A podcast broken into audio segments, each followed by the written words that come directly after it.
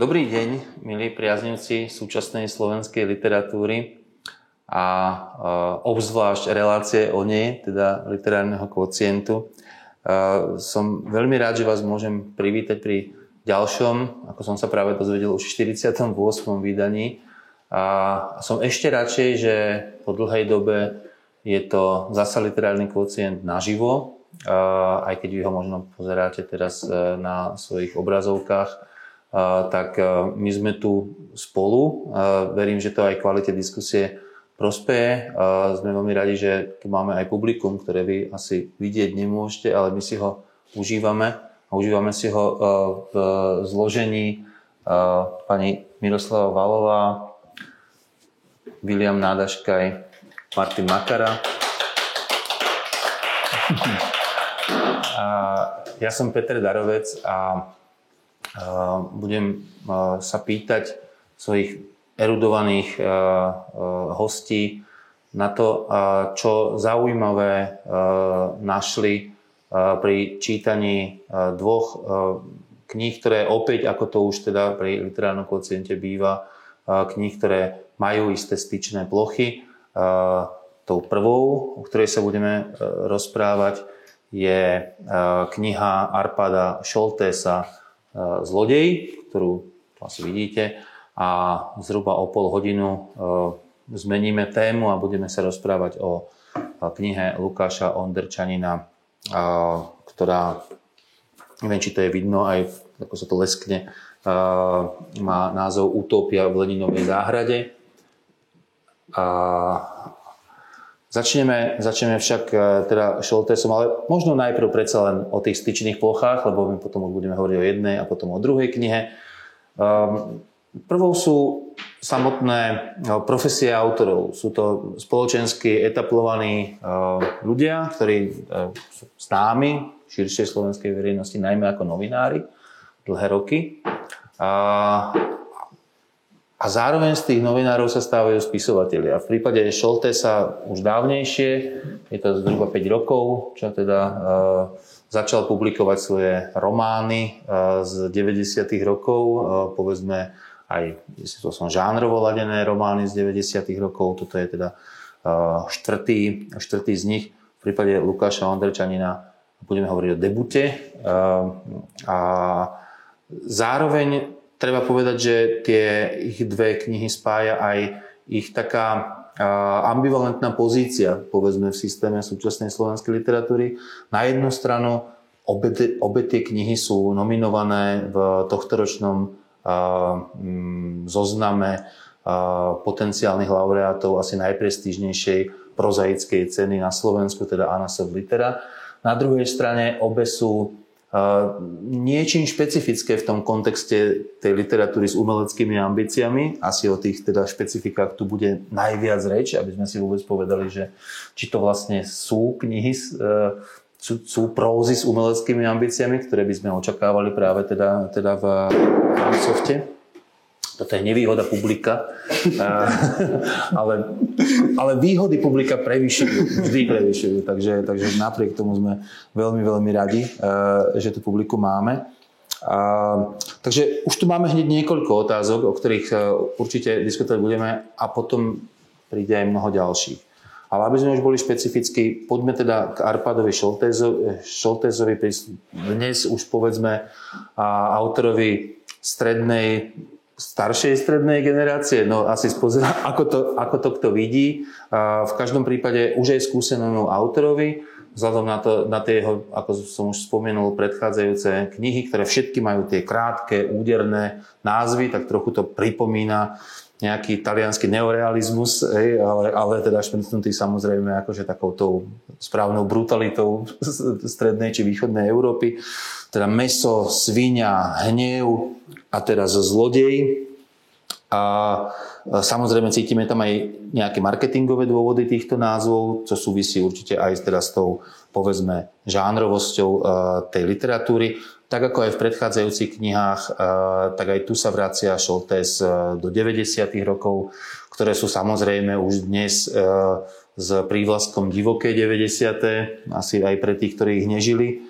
A, a a treba povedať, že aj teda opäť Šoltes akoby, že si nevystačí len teda s tým svetom, som povedal, takej tej bežnej životnej skúsenosti, ale potrebuje sa samozrejme aj vzhľadom na dramatickosť príbehu dostať do toho kriminálneho sveta, alebo teda minimálne prestupovať do toho, teda je to povedzme dobrodružný román, je to historický román, je to thriller, sú tam, sú tam rôzne, rôzne žánre, zároveň ale je to teda aj literatúra s istými, s istými povedzme umeleckými ambíciami alebo, alebo dokonca aj s nejakým umeleckým potenciálom. Ja začnem vlastne tou metodologickou otázkou a tá je, že či voči literatúre, ktorá do značnej miery aj chce byť žánrovou literatúrou, nie je trochu nefér na ňu vzťahovať vlastne tie, tie kritéria umeleckej prózy a teda akože z týchto pozícií hodnotiť niečo, čo možno ani nechce byť úplne akoby týmto, uh, takým, takouto literatúrou. Martin, ako, ako, ako k tej knihe vlastne pristupovať z pozície literárneho kritika? Čo, má, čo, čo si má ten kritik na tejto knihe vlastne všímať? Ja už keď som knihu vzal prvý, prvý raz do rúk, tak som si uvedomil, že pre niektorých bude určite trňom v oku v kontexte Anasoft desiatky, pretože ja si myslím, že jej prvotná príslušnosť je naozaj k tej žánrovej literatúre alebo literatúre špeciálnych funkcií. Čiže určite je tu, je tu nejaká množina kritikov, ktorí a priorne by takúto literatúru dali už pri samotnom hodnotení bokom. Ja si nemyslím, aby som takto k tomu nepristupoval. Ja si myslím, že v tej desiatke pokojne môže byť aj e, literatúra, ktorá nemá tie um, umelecké ambície. Podľa mňa to ani nie je prípad tejto knihy, že vyslovene autor uh, pravdepodobne nerozmýšľal nad tým, že ide napísať knihu, ktorá bude vo, v desiatke Anasoft uh, litera. Každopádne um, takto koncipovaná kniha má svoje špecifika, čiže preto aj to pomenovanie literatúra špeciálnych funkcií je veľmi výstižné, pretože evidentné je, že aj tejto knihe z všetkých tých epických prvkov, ktoré by sme si mohli prechádzať, dominuje dej, eh, ktorý je... A otázka je, či to nie je náhodou základná funkcia literatúry, na ktorú sme tak trochu zabudli, hej? že či to sú naozaj špeciálne funkcie? Áno, áno, áno. Skôr, eh, ja by som povedal, že ide o to, v akom pomere sú namiešané a to je eh, evidentné, povedzme, na úkor nejakej reflexívnej zložky, o ktorej dúfam, že ešte budeme rozprávať, tak ten deje veľmi v, popradí, v popredí. Rovnako dialógy sú tam veľmi dominantné, aj sú v tých čitateľských recenziách vyzdvihované. Ten šťavnatý, úderný, úsečný jazyk. Teraz aj špecificky cez niektoré postavy, taký literárny, až tak úsmevne literárny jazyk. Takže, aby som uzavrel tento úvodný vstup, myslím, že musíme aj túto knihu asi posudzovať z hľadiska kritérií um, tej ambície, s ktorou predpokladám, že bola písaná. A to by si, to by si mala pravdepodobne uvedomovať aj porota na softu a možno budeme ďalej rozprávať, prečo teda predpokladá, že napriek tomu, že takáto ambícia vytvoriť umeleckú literatúru tam možno nebola, možno bola a mýlim sa, tak tá kniha stojí alebo nestojí za to, aby tam bola. Tá, tá, tá istá otázka aj pre Mirku Valovú. Ako k tej knihe pristupovať z pozície, dajme tomu, literárnej kritiky? Ja si myslím, že, že teda možno tá prvá autorová kniha nemala ambície umeleckej prózy, ale minimálne táto už ich mala, ale aj, tá predchádzajúca podľa mňa. Um, čiže nepovažovala by som túto knihu za čistú žánrovku. Má isté znaky žánrovej literatúry, ale zďaleka nezodpovedá tomu, ako by kvalitná žánrovka mala vyzerať. Je na to viacero dôvodov, nechcem si uzurpovať slovo hneď na začiatku, ehm, budeme to Ale môžeme, môžeme, môžeme hneď, viete, uh-huh. no, teda dobre, máte teda pocit, že to je menej vydarená žánrovka ako umelecká literatúra? No, myslím si, že je to mm, kniha špeciálneho určenia, je, je veľmi dobrý, dobré pomenovanie. By som povedala, že autor, keď začal písať štvoricu svojich kníh, určite to nepísal preto, aby sa, myslím si, že tú prvú, určite nepísal preto, aby sa etabloval ako autor. Proste cítil pretlak toho, čo všetko vie, cítil pretlak toho, ako pracuje s, on so svojimi textami a urobil niečo, čo by sme mohli nazvať ako dokumentárny román, ale postupne, a potom prišla druhá kniha, opäť je tam e, cítiť veľmi silné, e, silný tlak, až tretia kniha sa volá Hnev, ale, ale veľmi silný hnev cítiť už aj v tej druhej knihe. Čiže on ako keby mal tú presilu materiálu, faktov, ktoré naozaj poznal, veľmi, lebo je investigatívny novinár, bol a stále je, mal aj svoje osobné životné skúsenosti a mal svoju rozmýšľajúcu hlavu, ktorá mu to dokázala všetko toto dať do určitého kontextu a chcel sa o to podeliť. To, že, že, to, že to navonok pôsobí ako thriller, podľa mňa nebol úplne jeho zámer. Proste tie veci, ktoré opisuje, sú thrillerové. A na to, aby boli naozaj s tým thrillerom, e, chýba im akcelerácia, chýbajú im mnohé ďalšie atribúty správneho thrilleru. A zároveň nemôžeme toto dielo úplne považovať za umeleckú literatúru, i keď tú ambíciu, ako som už spomenula, určite má. A sú tam určité veci, ktoré podľa mňa sú znakmi umeleckej prózy. Už ako ste kolega spomenul eh, dialógy.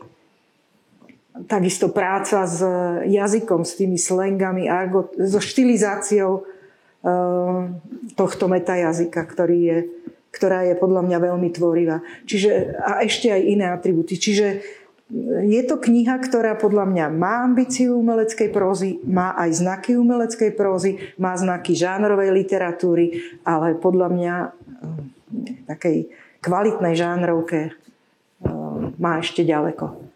Tam treba povedať, že ani nevieme tú ambíciu, akoby, uh, ktorá sa týka aj, tý, aj tej žánrovosti, my, my si ju prisudzujeme Aha. ex post hej, uh, a nájdeme si tam ten žáner, ktorý my chceme a potom ešte aj môžeme povedať, že nie je dosť dobrý ten žáner, aj keď, aj keď to vlastne možno ten žáner vôbec, dobré, no? vôbec byť nemusí. Hej. A navyše tu môžeme identifikovať niekoľko tých žánrov a, a môžeme si vyberať. Hej, tá kniha je thrillerom, má niekoľko základných znakov thrilleru, minimálne ten uh, nečakaný obrad na konci, že vždy musí byť teda uh, nositeľom toho obratu tá postava, ktorá je najbližšie uh, tomu, uh, tomu protagonistovi. Hej, toto je v dobrých thrilleroch proste vyžadované a aj tu sa to stane. Ale rovnako dobré ako o thrillery môžeme hovoriť naozaj o dobrodružnom románe, môžeme hovoriť napokon o historickom románe, keďže 90. roky sú už dnes históriou, dokonca veľmi takou populárnou, atraktívnou históriou. Dnes majú 90.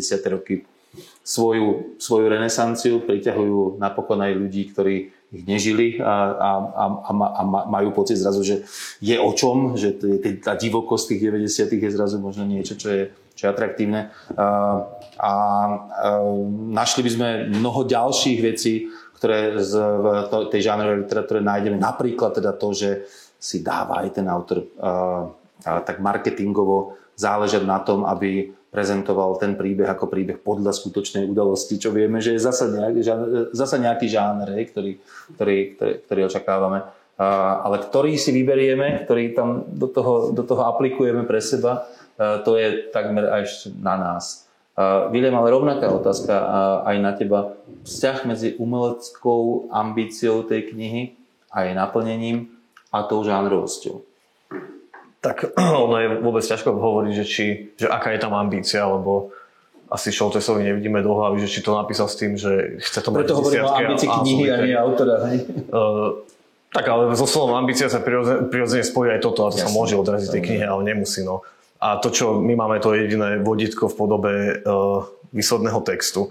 No keď sa mám odraziť od toho, že čítam túto knihu ako žánrovku, tak váriaš za uvaženie, či to špeciálna funkcia nebolo skrátka napísať nejaký strhujúci príbeh, ktorý človek neodloží po 100 stranách, eh, čo teda nie je samozrejmosť. Eh, je to, áno, je to, je to thriller. Eh, veľa, veľa vecí na to poukazuje. Môže to byť samozrejme nejaký historický román, môžeme to nejakou rezervou možno nazvať aj, aj tým dokumentárnym románom, dajme tomu. Ale zároveň, ako to už odznelo, je to niečo, čo asi ašpiruje byť uh, umeleckou prózou. Čo je umelecká próza asi znamená, že to nebude úplne čistý, uh, vyhranený žáner, že to nebude príkladný politický thriller, dajme tomu, alebo nebude gangsterka, ale bude tam niečo, čo, čo smeruje k problematizácii niečoho, toho žánru, hoci čoho. A u mňa to, čo bolo najviac problematizované, ak si vezmeme nejaké vodítko k tomu žánru, ak v celej knihe, tak sú vlastne postavy.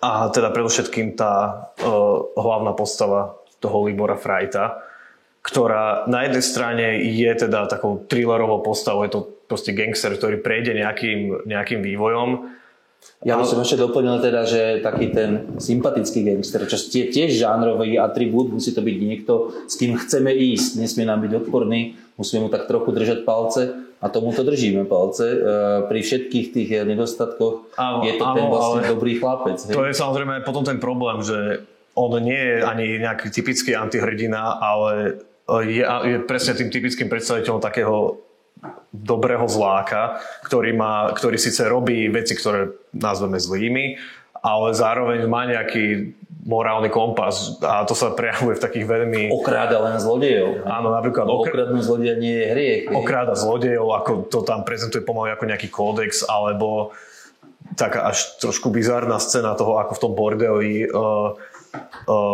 prvýkrát nejde súložiť s prostitútkou, lebo miluje svoju ženu, ale nestačí to tam nejako naznačiť, on to musí tej prostitútke povedať, tak ako musí svojim kumpánom povedať, že miluje svoju ženu a podobné veci, rovnako ako na, v závere prózy, keď teda dojde k veľkému finále a on už teda ako nie gangster, ale už ten, čo Skrachovaný ten, ten skrachovanie, už ako skrachovanec, ale dobrý skrachovanec vlastne e, vystriela všetkých, svoj, všetkých tých, čo mu ukrivdili pri otvorení nejakého developerského projektu, tak si dáva špeciálne pozor, aby náhodou nezastrelil nevinných ľudí a to je tam ešte aj napriamo povedané. Čiže... A kde tam vidíš tú problematizáciu? Zatiaľ je to skôr potvrdzovanie toho žánru. Problematizácia je to minimálne v tom, že uh, nie je to nejaký typický thrillerový úplný mačo ako oboj, ale je to postava, ktorá zjavne má nejaké problémy so sebou, ktoré sú tam, nechcem povedať, že naznačené, lebo sú dosť často povedané napriamo, aby bolo jasné, že má problémy.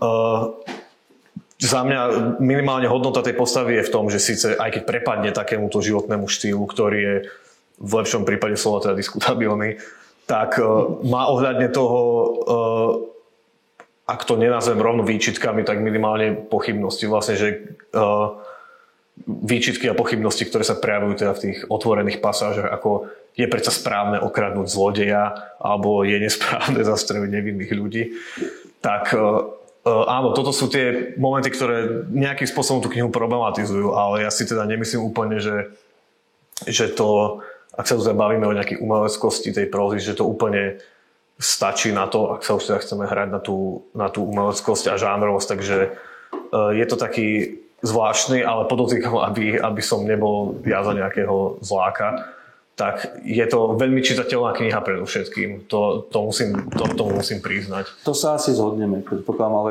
nech, nech sa páči? Áno, áno.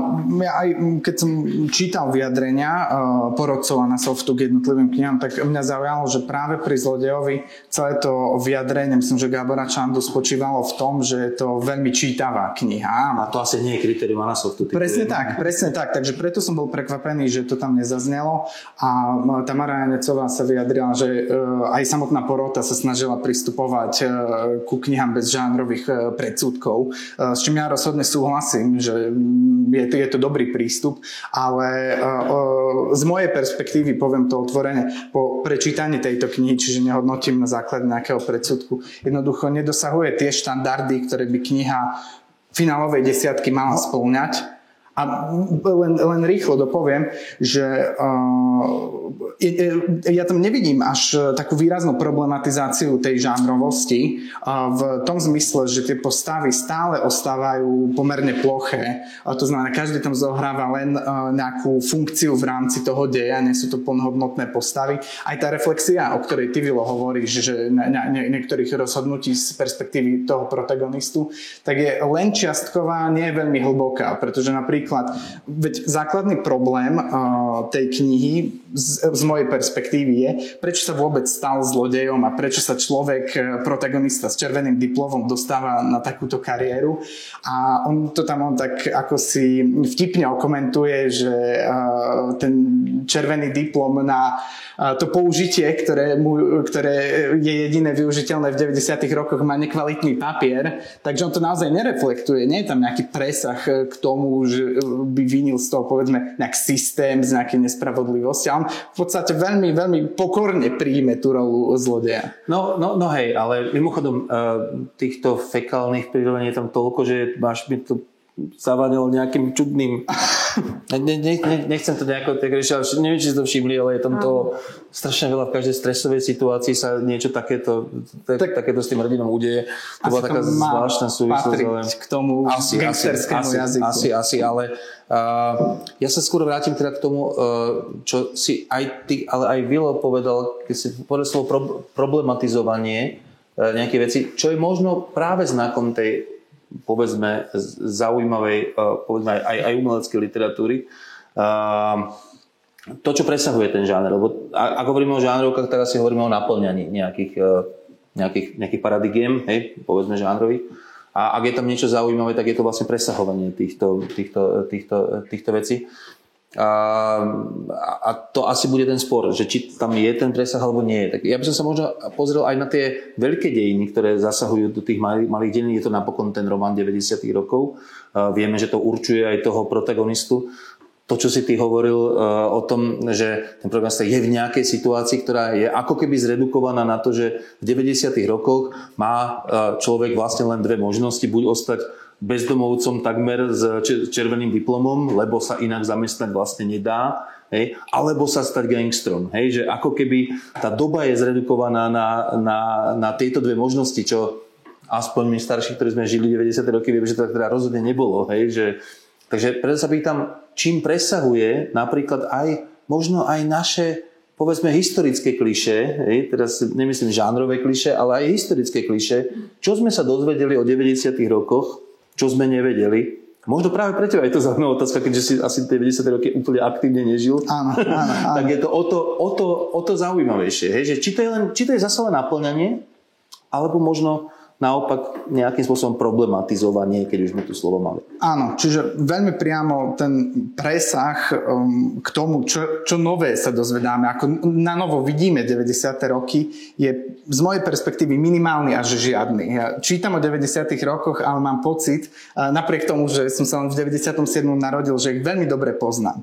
Pretože písať objavné o 90. rokoch po Pišťankovi, do nejakej miery aj o Karikovi, ktorý samozrejme už mm. bol na softe a tiež k tej téme sa opakovane vracia. Je veľmi náročné a ja tu vidím veľa aj takých kliše, povedzme, ak sa tam zjaví niekoľko postav reprezentantov bývalého režimu, tak sú to zásadne ľudia skorumpovaní a eštebáci, máme tam podnikateľské baroko a je tam viacero takýchto atribútov, že jednoducho ja tu nevidím nič nové, nejaké nové poznanie, ktoré by nám tu dávalo o 90. rokoch, lebo viem si to predstaviť, že by tam bol aj nejaký presah k tým veľkým dejinám výraznejším, ale mám pocit, že tento dej a tá množina postav, e, ktoré ho posúvajú dopredu, sú izolované od širšej spoločnosti. Je to taký svet dosť výrazne uzavretý e, do seba a v tomto zmysle až naplná také, takéto tečerovské heslo, že spoločnosť neexistuje naozaj. Je tam každý sám za seba, ani tá fiktívna spoločenská zmluva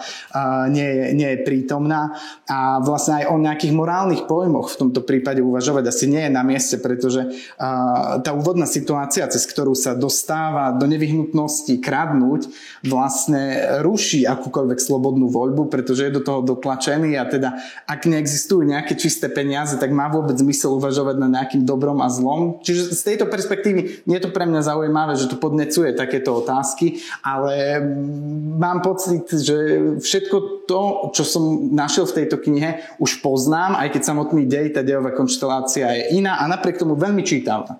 Čo si mi hovorí, že pani Valor nebude úplne súhlasiť? Ale nie, súhlasím. Je to pravda, že, že táto kniha, že ako keby tu, to posolstvo ktoré chcel autor odozdať od tých 90. rokov a ten hnev, ktorého bol plný pri tých predchádzajúcich knihách, sa vyčerpali. A že táto kniha, ako keby už, mala, už ju písal s takým iným zámerom. Ten hlavný hrdina podľa mňa v žiadnom prípade nie je hrdina, s ktorým by sa dalo stotožniť, e, i keď niekedy sa so zlodejom by sa možno aj dalo stotožniť, ale on nie je ten človek, je to, je to slaboch a ani nevidím tam to, že on e, že by e, mal nejaké také morálne hranice alebo, alebo myslel na druhých pritom. Je, je proste sebaľutostný, do seba zahladený slaboch a nevidím možnosť ako keby sa s ním stotožniť, ale to, že, že napríklad e, hovoríme o, o tom hlavnom hrdinovi dosť, dosť veľa, mi e, ako si indukuje, že možno, možno ten, ten autor a to, že, že mm, ste spomínali, že tie že, že, sú, že naviedlo, tá kniha navádza e, model, že máme možno, mali si ľudia vtedy možnosť vybrať iba medzi jednou z dvoch možností. Ale to je opäť, e, to nie je autorová voľba, ale to je, on tak vytvoril toho hrdinu. Čiže, že on nám to hovorí, že on takto vidí svet. Áno, on tak vidí svet. Čiže mm, si myslím, že, že aby som to zhrnula, že teda nie, už, už táto kniha už nemá slúžiť ako keby novým, prínosu nových pohľadov na 90. roky. Je to práve v tom vidím tú ambíciu autora, viac či menej skrytú smerom k umeleckej próze. Už ako ju naplnil, to je druhá otázka. Uh, no, ja som si, ja som si tu vyhľadal jeden uh, citát a skúsim, skúsim ho zapojiť. No to, čo pre mňa kým hovoril Martin, tak som si uvedomil, že čo by pre mňa bolo uh, nejakou reálnou hodnotou tejto knihy, aby som o tom nehovoril len ako o nejakej obyčajnej žánrovke, uh, alebo teda posunul to k niečomu tomu, čo sa bavíme ako umeleckom, tak by bolo asi uh, vykreslím ideálny prípad z tejto knihy, ako, ako by som si to teoreticky predstavoval, ale autor to nenaplnil a nie jeho povinnosťou to naplňať. Keby to bola kniha, ktorá si vzala nejaký historický kontext, ako hovorí pani Valová, on už nemá, zjavne už nemá potrebu čitateľa poučovať o tejto dobe, uh, hovorí z pozície niekoho, kto to síce pozná, ale historický kontext nie je prvorady, je skrátka dobre zvolenou kulisou pre nejaký strhujúci príbeh. Uh, to, čo uh, by tam pre mňa teda hralo ako hodnotu to umelecké, to, keby tam bol presah k niečomu, nazvem to tak kontroverzne univerzálne ľudskému a takých momentov tam naozaj, naozaj veľa nie. A mohli by tam byť aj napriek tomu, že ako, ako tu odznelo, že e, že s tou hlavnou postavou sa naozaj nedá stotožniť, ale nevidím, nevidím vlastne dôvod, prečo nenapísať taký, takúto knihu a mohol by to byť hociaký príbeh, hoci aj filmový, takých je predpokladám ešte viac, napísať takým štýlom, že sa s touto postavou je predsa možné sa stotožniť, napriek tomu, čo v tej knihe je. A je tam jevne jeden moment, ktorý by som úplne v pohode nazval asi pre mňa najlepším momentom knihy, kedy, nechcem povedať, že ja som sa s ním stotožnil, ale že som zrazu mal som náhľad do toho, skrátka do tej postavy ako človeka zrazu, nie ako do literárneho nástroja.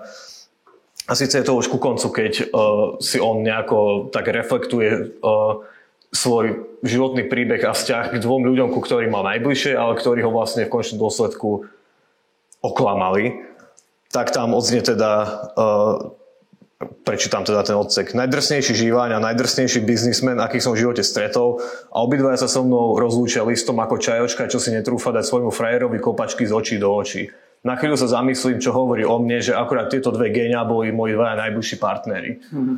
Tuto z ničoho nič, mne sa, mne sa tá kniha a tá postava takým zvláštnym spôsobom presvietila.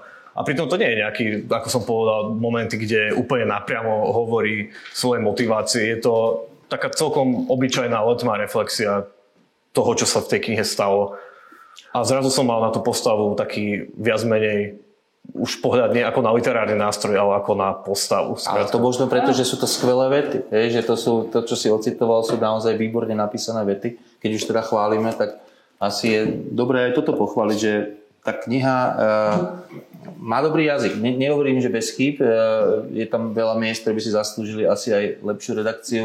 Uh, ale, ale ten jazyk je zvládnutý, nie? Či nie? Či, do, a aj ten, teda ten, to, o čom pani Velová hovorila, ako o tom argote, hej, e, kriminálnom a tak, a, ale aj ten jazyk po, postavy, hej, ktorý, ktorý hej, toho v podstate teda tej, tej hlavnej postavy a toho vhľadu do neho. Ono vlastne tie dialógy, tie, prehovory tých postav, tie dialógy, ten jazyk v pásme postav je, by som povedal, že miestami až pridobrý. On vlastne ťahá celú tú knihu. Uh, nielen kvalitatívne, ale vlastne ono to ťaha príbeh, všetko, čo mm-hmm. sa tam odohrá, nie všetko, ale teda väčšina podstatných vecí, aj tých čitateľských zaujímavých sa odohráva v tom pásme postav. A potom, bohužiaľ, o to viac vyskočia nejaké, nejaké problémy v tom pásme rozprávača, lebo tam vlastne vidno dosť markantný rozdiel medzi uh, nejakým prirodzeným jazykom, ktorý teda Šoltes má možno napočúvaný, možno ho dobre imituje, mm. to si netrúfam povedať, ale je skrátka literárne zaujímavý a potom e, pásmo rozprávača, ktoré je vlastne písané z pohľadu e, hlavnej postavy, ale v mnohých momentoch teda, tak povedať, ako sa vraví, e, šušti papierom, ak tam nie sú teda vyslovené chybičky. No keď o tých chybách to mi nedá nespomenúť, taká tá vec, ktorá je až by som povedal, že asi viac odpovednosťou redakcie ako, ako autora, ale zase aj autor by som mal pozrieť, že sú tam naozaj akože také až hlúpe chyby, hej, e, či už, e, či už e, keď sa má teda tá postava stretnúť s tým super inteligentným a super nebezpečným samozrejme eštebákom transformovaným do tých novodobých tajných služieb, teda asi predobraz nejaký sviechota alebo čo, tak teda ten CV, tak sa majú stretnúť pochopiteľne konšpiračne v akomsi motoreste. A ten CV, keď tam to príde na to stretnutie, tak vystúp, citujem, vystúpil z nenápadnej modrej škodovky. Keď to stretnutie e, skončí, e, tak o pár strán e, nastúpi ten istý, ten istý CV, nastúpi do zelenej Felície a odíde. Hej, tak sú také veci, ktoré naozaj by sa asi v také žánrovke špeciálne by sa to nemalo stávať, lebo žánrovky tak trochu chceme, aby bola dokonalá. Hej, keď už teda naplňame nejaké, nejakú, nejaké, nejaké remeslo, tak teda nech je to remeslo poriadne. Ale ak bol tajný, tak možno to bol súčasť konšpirácie, že mu kumpáni vymenili auta. Hej, hej, hej, ale, ale až, taký, až taký super inteligentný zasa asi nebol. Čo nám potvrdí hneď nasledujúca vec na tom istom stretnutí, ho presvedčí ten, ten, ten rozprávač, keď mu odovzdáva nejaké tie tajné dokumenty v azbuke, tak ho presvedčí, že ich nečítal, pretože nevie vlastne, že nerozumie tej azbuke, čo je, a ten superinteligentný špion mu teda uverí, čo je absurdné vzhľadom na to, že teda tá hlavná postava evidentne vyrastala v 70. a 80. rokoch, takže celú školskú dochádzku mala ruštinu, hej, tak kde je schopná čítať azbuku, hej, že, mm-hmm. dobre, proste, proste naozaj, že sú tam veci, ktoré nielenže šuštia papierom, ale, ale priam sú proste nonsensuálne, hej. A, ale zasa na druhú stranu, akože súhlasím teda, seba aj s tou istou presvedčivosťou, ktorá ja si myslím, že nie je len v jazyku, napríklad dialogoch alebo, alebo v tomto jazyku, ale aj v tom, že ten Šoltes rozumie tomu, čo, o čom píše, že, že je tam veľa takých tých e, vhľadov, ktoré by som si ja neuvedomil a ktoré mi pridávajú, že nie je to len literatúra špecifických funkcií, ale aj literatúra s pridanou informačnou hodnotou v nejakom mm. zmysle, že keď mi on povie, že na väzení je najhorší ten smrad, tak je to vlastne zaujímavá informácia, hej, ktorú asi mnohí z nás jednoducho nemáme. Hej, že z tých filmov sa to nedozvieme a, a, a toto, je, toto je niečo, kde, kde proste uverím. A mám pocit, že aj Šoltes vie, ako sa kradne, ako sa má kradnúť. Hej, nehovorím treba, ale proste, že cítim tam, cítim tam istú, istú akoby istú angažovanosť toho autora e, v tom zmysle, že ne, nepíše len tak o niečom, ale píše o niečom, čomu rozumiem čomu rozumie on a čo je pre mňa tým pádom aj čitateľsky zaujímavé. Neviem, ako to vidíte vy. Áno, to, to je jednoznačné, že toto je podložené týmto všetkým, toto informačnou kvalifikovanosťou a to vlastne vieme od začiatku, že toto je jeho silná stránka, že e, vlastne má na čom stavať. Ja by som k tomu pridal aj nejakú akoby znalosť nejakého mikroprostredia, dajme tomu východného Slovenska, či priamo Košic to sa možno aj priamo teba opýtam, ako, ako, myslím, ako si to ty prečítal z tohto hľadiska. Pre mňa to bolo veľmi zaujímavé a bol som na to zvedavý, ako sa bude práve s prostredím pracovať, pretože aj myslím, že súčasťou toho marketingu to bolo, že sme opäť na východnom Slovensku a to má taký status, že dejú sa tam také zvláštne veci. A ja som, ja som veľmi rád, že v tomto prípade, aspoň ja som to tak nevnímal, že sa neexploatuje to prostredie, ako niekedy sa deje. Čiže nie je tam nejakým spôsobom orientalizované alebo karnevalizované. A ja veľmi ocenujem, že to nie je nejaký abstraktný priestor, že sú tam konkrétne reálie, ktoré buď návštevník Košíc, alebo my, ktorí sa tam pohybujeme, poznáme. Robí, robí to ten príbeh e, takým e, plnokrvným v tom zmysle nejakých zmyslových e, vnemov a orientácie v priestore, ale napriek tomu to neslúži tomu, aby to bol nejaký lacný efekt, aby sa tam zjavovali nejaké kuriózne postavičky. No samozrejme, že je tam povedzme trestanec Róm, ktorý sa tak stereotypne spája s východným Slovenskom, Slovenskom, ale opäť e, nezohráva tam nejakú kľúčovú, ťažnú e, funkciu, ktorá by na seba viazala veľa pozornosti. Tak on možno neorientalizuje priestor uh, východného Slovenska, ale ako to už Peter povedal na začiatku, tak on istým spôsobom neorientalizuje, povedzme, že exotizuje tú dobu, tie 90. roky. Tak. A to teda vidno aj v tom, že vlastne to je obdobie, ktorém, o ktorom, ak som správne informovaný, píše vo všetkých štyroch knihách nejakým spôsobom, alebo sa, alebo sa k ním minimálne vracia.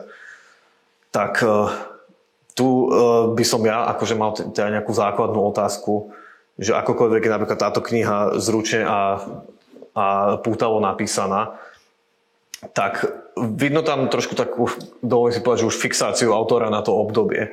Čiže mňa by osobne zaujímalo, že či to, či to skrátka, dokedy, dokedy môže túto tému čerpať a čo sa z ňou stane, keď z nej prestane čerpať.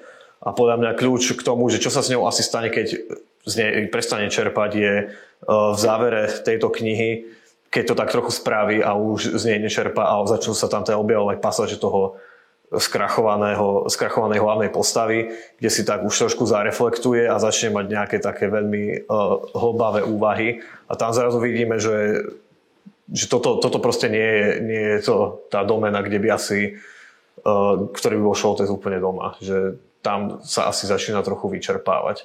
Uh, podotýkam, že je to, je to za mňa veľmi, veľmi dobrá kniha, ale ostáva v rovine takej na, strašne špecificky na časopriestor naviazanej žánrovky, ktorá teda očividne má ambíciu byť, byť pútavá a mne pripomína v najlepšom prípade dobre spravený akčný film, thriller, ktorý si tak trochu uvedomuje, že je akčný film a thriller a preto má tú ambíciu aj nejako zabaviť. Uh, viem si do, veľmi dobre predstaviť túto knihu spravenú uh, na štýl filmu, v ktorom sa skrátka uh, v ktorom sa celkom bezducho strieda, celkom bezducho vybuchuje a musí sa v ňom hláškovať. Lebo v tejto knihe sú skrátka hlášky, ako viem si ich predstaviť z akčného filmu. Možno bude.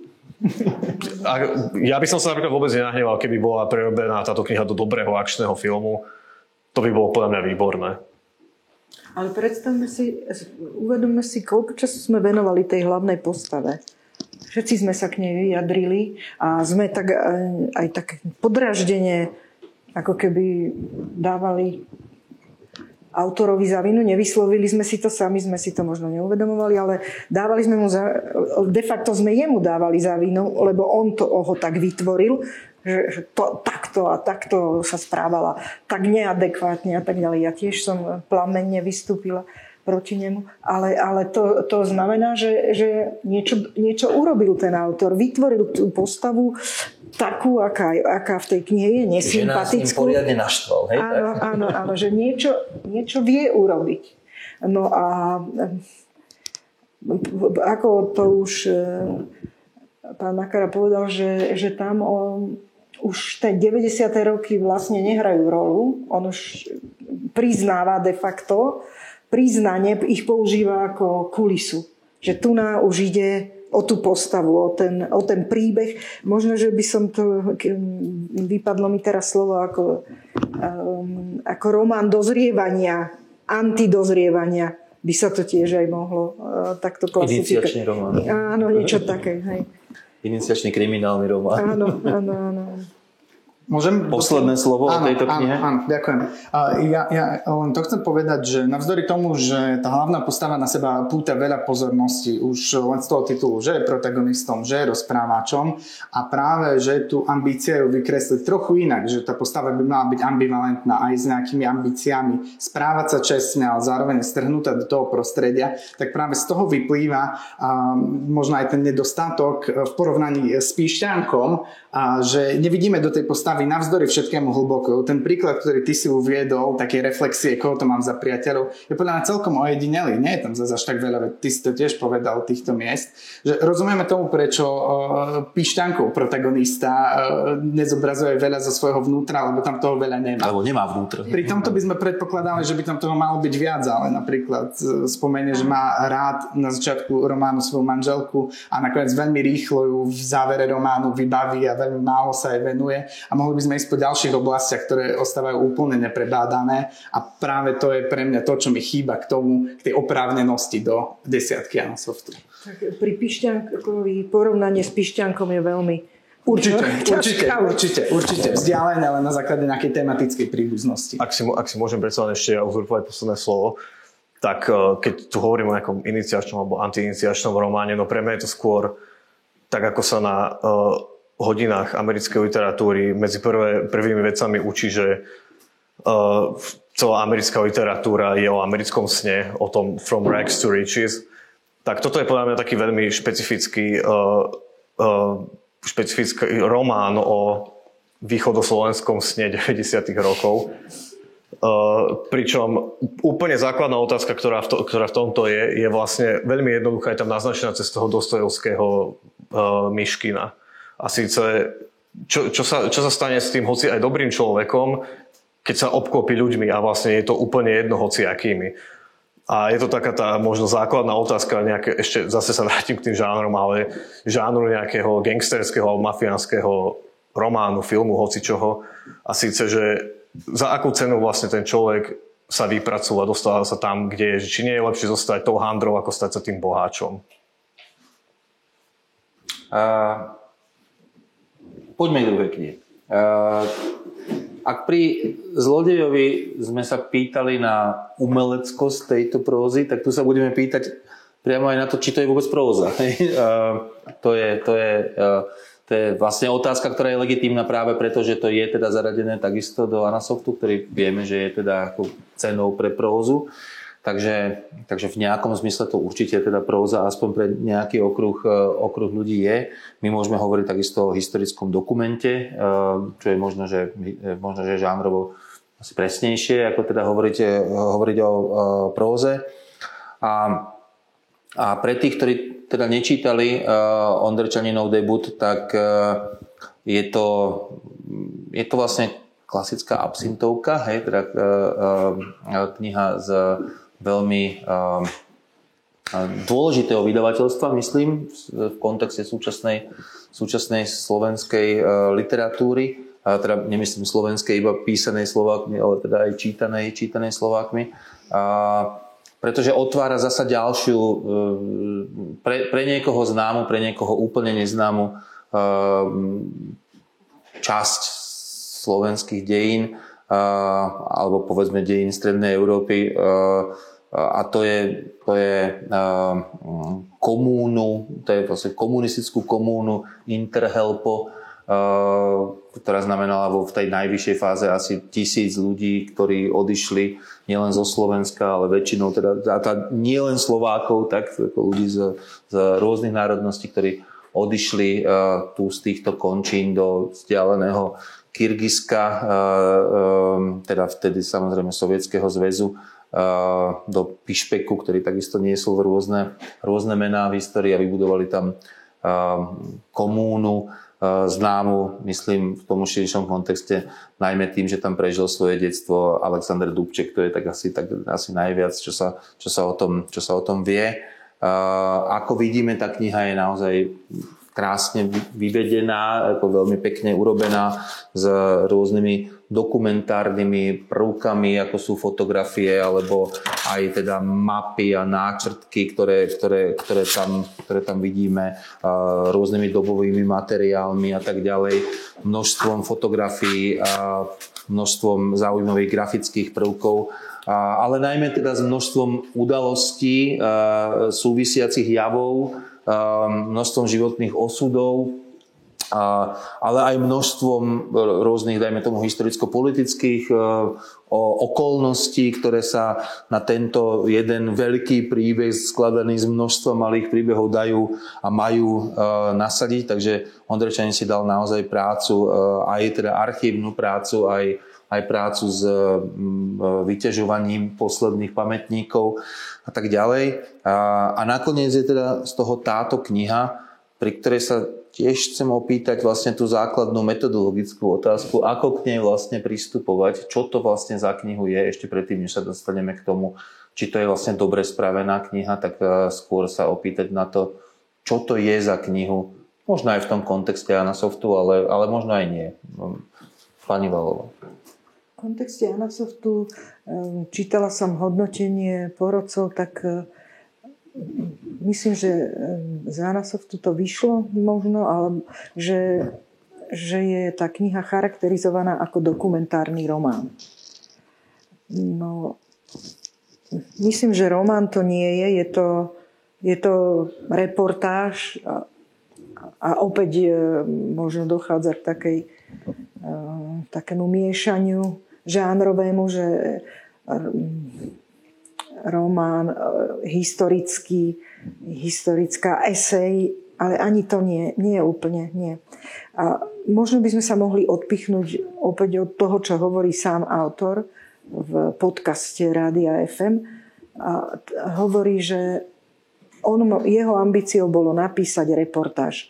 On e, spoznal Kyrgyzsko na, svoj, na svojich turistických cestách, veľmi ho zaujalo.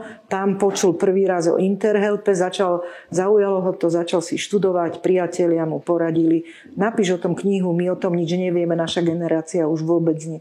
Tak dva a pol roka sa tomu venoval a jeho ambíciou bolo byť čo najpresnejší, pokiaľ siahali jeho možnosti, pokiaľ to pandémia, archívy, vycestoval ešte raz do Kyrgyzska už cieľom um, skúmať archívy, čo sa mu aj podarilo. Čiže išlo mu maximálne o presnosť, ale samozrejme um, tá presnosť nebola možná, nebolo ju možné dodržať úplne presne, pretože um, chýbali proste materiály, chýbali mu fakty, mal tam medzery.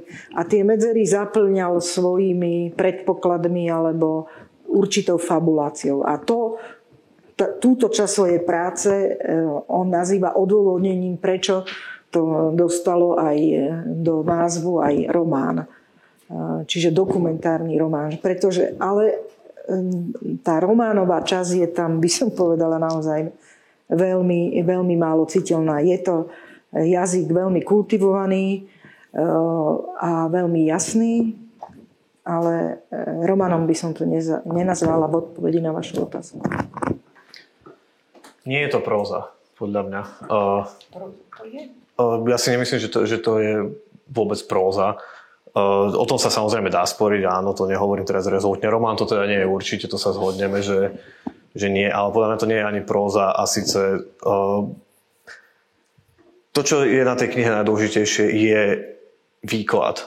Je to očividne kniha, ktorá, ktorej najväčšou ambíciou a podľa mňa aj jedinou zreteľnou je čitateľa skrátka oboznámiť s tým s Interhelpom, previesť ho tou témou a čo, čo teda ja najviac na to oceňujem, tie udalosti, ktoré viedli vlastne k založeniu, existencii a zániku Interhelpa, sú zoradené chronologicky, sú výborne vysvetlené, výborne kontextualizované. Očividne tam bol neuveriteľný zber materiálu, ktorý za mňa je až obdivuhodný, ale uh, proza to bohužiaľ za mňa nie je. A síce uh, preto, že uh, teda, no, bude to nejaká super experimentálna próza, ktorej ja nerozumiem, alebo je to skrátka takmer, takmer veľmi dobre napísaná reportáž. Uh, Dokonca skôr to možno hraničí s odbornou literatúrou. Áno, to- to je bližšie aj, aj vzhľadom na ten obrovský poznámkový aparát, teda myslím Áno. zoznam sekundárnej literatúry uvedený a tak ďalej. Hej. Tak za mňa to má určite bližšie k odbornej literatúre ako k próze. Je, je to písané očividne výkladovo, má to teda ambíciu človeka s niečím oboznámiť a to, čo je tam, čo by sme tam mohli nazvať prozaickým, prozaizujúcim alebo beletrizujúcim, je teda sú pasáže, ktoré sú za mňa veľmi transparentné v tom, že, sú, že oni majú byť tou prózou. A sú podľa mňa to úplne najhoršie, čo na tej knihe No nie je. úplne, že podľa mňa to je jediná slabina tej, eh, tej knihy, tá za mňa. No ak je to jediná slabina, tak je to to úplne najhoršie. No to áno, ale Je, je, jediná, v zmysle, že to by akoby pre, e, ako preznamenalo, že tam je veľa rôznych iných slabín. je, sú tam nejaké slabiny, ale rozhodne nie takého rangu, ako je vlastne ten vôbec problém toho žánrového zaradenia, ktoré uh, mám pocit, že toto je taký, také trošku šlápnutie vedľa, čo sa týka akože toho zaradenia do nás v litery. Ale to nie je asi problém Lukáš Podotýk- on sa asi nehlásil. Nie, teda, nie preto, že by, to, že by to bola zlá kniha, alebo je to veľmi dobrá kniha, ale ja som ju išiel čítať s tým, že to je dokumentárny román a to som skrátka nedostal. Ja si po, keď si vezmeme poslednú Ansov literu, uh, literu, posledný literárny kvôcien, sme sa bavili o Marekovi Vadasovi a Andrii Salajovej. A Vlado Barborík uh, tam vyťahol vlastne knihu Trumana Kapotého Chladnokrvne. To je dokumentárny román. Uh, pretože tam, nie, nie, tam je zrušená hranica medzi tým, čo je to fikčné, čo nie je fikčné, respektíve fikcia je literár, uh, realita je literárnym nástrojom. Autor si nefabuluje úplne, ako sa mu zachce, ale reálne udalosti, ktoré Kapote teda mal podložené, využíva na beletrizovanie tej reality. Toto nie je beletrizovanie a je tam napríklad teda je to beletrizovanie, nie je to, nie je to za mňa próza. Jeden z tých príkladov, ktoré viem takto z fleku uviezť, je v jeden z kapitol, ktorá sa tuším volá Vážení súdruhovia, uh, ktorá, tá, táto kapitola by obs, skrátka obstojí, keď čítam knihu ako odbornú výkladovú literatúru. Neobstojí, keď ju čítam ako prózu, pretože ide o v podstate dobre napísaný, zoradený výpočet nejakých, myslím, že sú to listy sťažností od e, členov e, družstva na adresu vedenia družstva, kde sťažujú sa, že čo je tam zle a čo by sa mohlo vylepšiť. A vlastne tam ukazuje aj nejaké intrigy, ktoré medzi sebou tí družstevníci mali.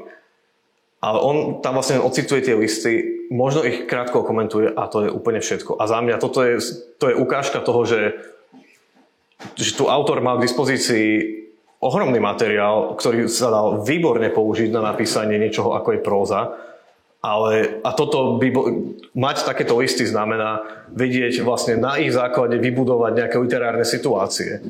Ale on ich nespravil ako literárne situácie, on ich skrátka len vymenoval, okomentoval a posúvame sa ďalej vo výklade o, o tom družstve. No ale za mňa našťastie, že to neurobil, teda mne to úplne. Teraz spravilo presne to, čo to malo spraviť. Skôr sa mi zdá, že či práve to zaradenie do toho Aronsoftu trochu neubližuje tej knihe, že zrazu od nej očakávame niečo, čo tá kniha asi ani nemala, am- teda zasa nevieme, aká je ambícia. Vieme, lebo to sám povedal. Hej, d- dobre, ale to je zasa iné, hej, že čo zase hovorí autor, čo, čo doručuje tá kniha. Tá kniha pre mňa doručila presne to, čo doručiť mala, eh, aspoň teraz z môjho nejakého čitateľského očakávania. A áno, ne, nedoručila mi román, eh, teda vôbec Ktorý, nejako. ktorý je všade avizovaný. A, hej, ale, ale teda hovorím, že mne to vôbec, vôbec neprekáža v tej knihe. Naopak som celkom rád, že nepokazil takú veľkú a zaujímavú tému, možno nejakou svojou zbytočnou svojou, no, e, ambicioznosťou, povedal som, že fabulačnou, hej, povedzme za mňa. Pre mňa táto kniha bola podnetom prvý raz si otvoriť e, štatút Anna Soft Litery a podľa neho ja si myslím, že táto kniha tam nemá čo robiť. Možno oporota sa nechala zmiasť e, tým, čo je uvedené na obálke. A, ja som trochu aj prekvapený tou diskusiou, tou nejasnosťou ohľadom žánrového zaradenia, lebo mám pocit, že my máme a, veľmi jasnú kategóriu pre túto knihu a je kryštáľovo čistým príkladom. Je, a to je literatúra faktu, ktorá je založená na faktoch. Toto keby napísal Zamarovský v nejakom konese, tak je to celkom asi Práve, Asi práve, nebudeme práve. nej pokladať za, za romány, hej? No. Čiže, čiže dokonca mne to, mne to ani nespadá úplne do toho žánru reportáže, kde by možno mal byť výraznejšie prítomný aj ten subjekt. Ja to môžem porovnávať s monografiou Interhelpo Jaromíra Mareka, ktorá je vyslovene odbornou publikáciou a ešte aj tam je viac informácií z, priamo z miesta, z Biškeku, z rozhovorov s nejakými potomkami. Čo teda ako reportáž určite táto kniha nenaplňa, ale je tu, keď som uvažoval nad tým, za akých okolností by sme to mohli vôbec označiť za dokumentárny román, tak potom, ak by to bol veľmi experimentálny román,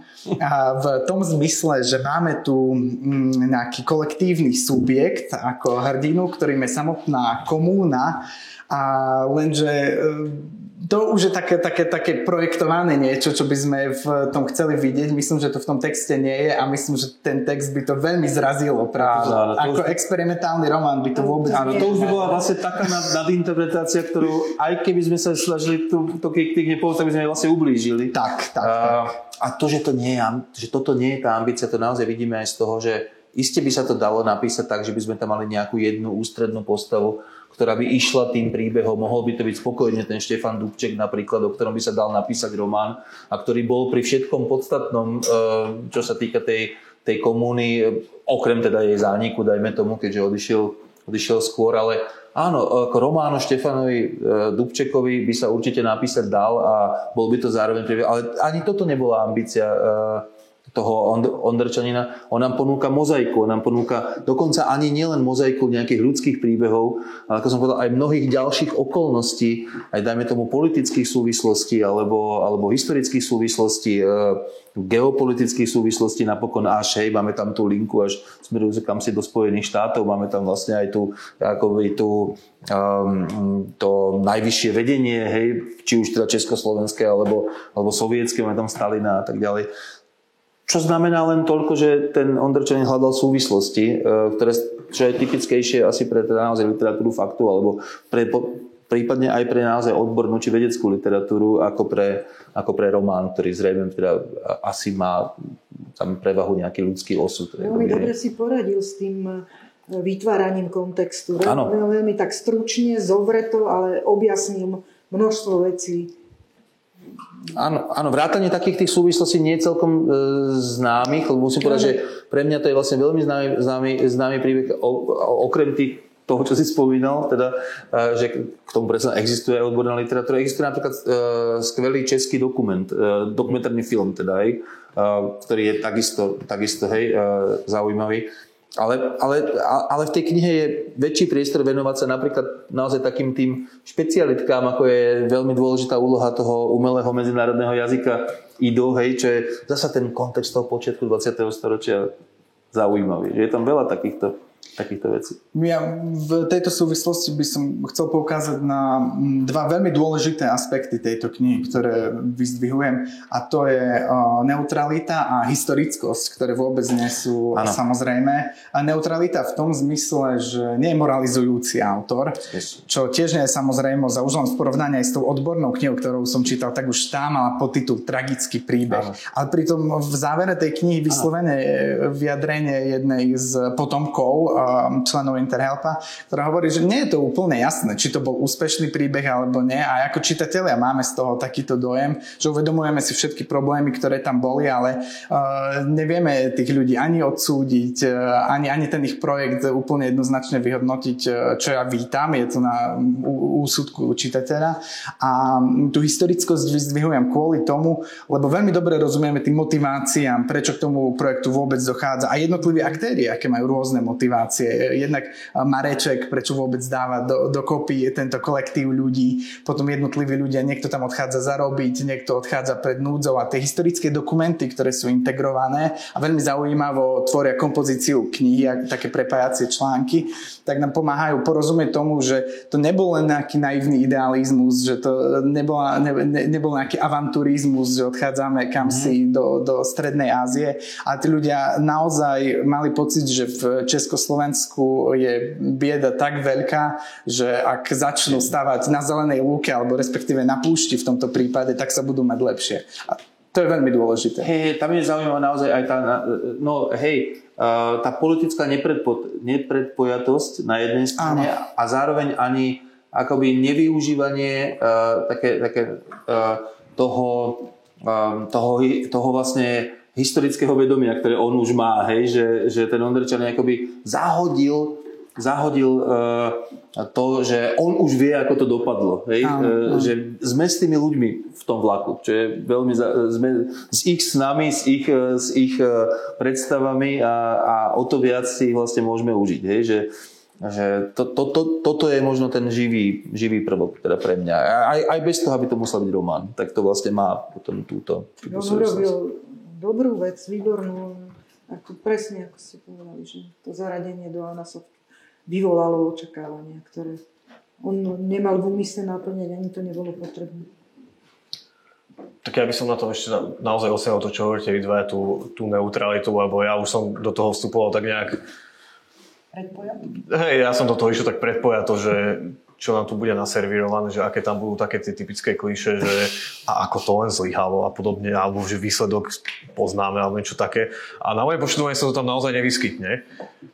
Čo možno len ja si tomu pripisujem taký význam, že to je neuveriteľné, ale je to naozaj uh, je to naozaj akože obdivuhodne neutrálne a je tam obdivuhodný zber materiálu, podľa mňa to je ďalšia vec.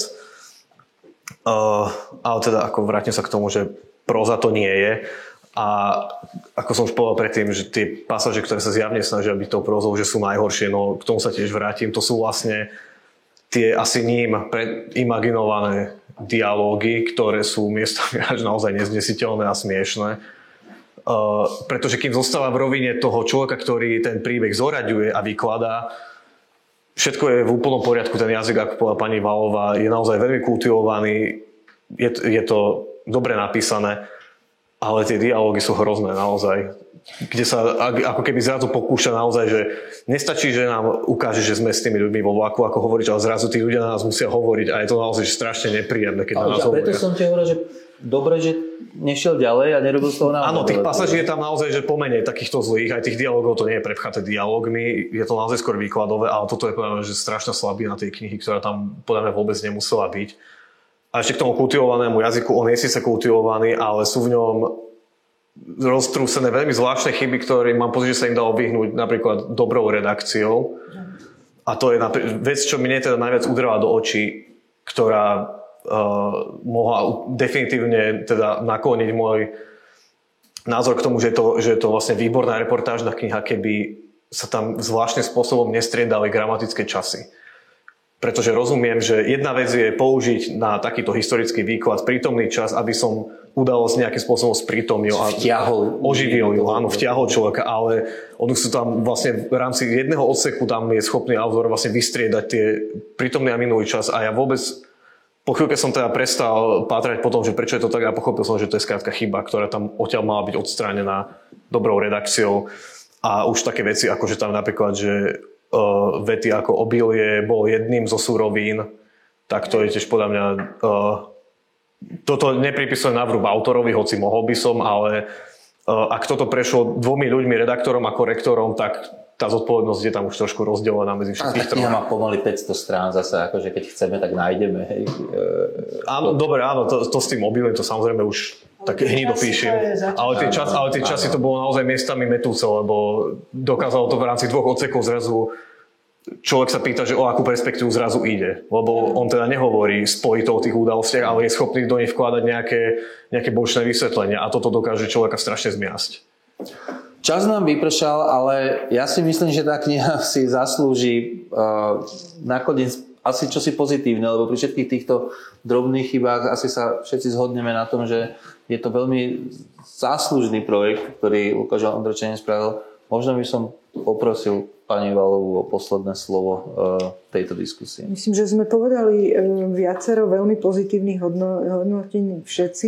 Ja by som ešte dodala e, veľmi pozitívne hodnotenie smerom k vydavateľstvu ktoré naozaj robí, by som povedala, dobrú prácu, že v poslednom čase nedávno tiež sa mi dostala do rúk kniha Zlatá horúčka Forova a tiež je to veľmi do, dobrá vec, výborná.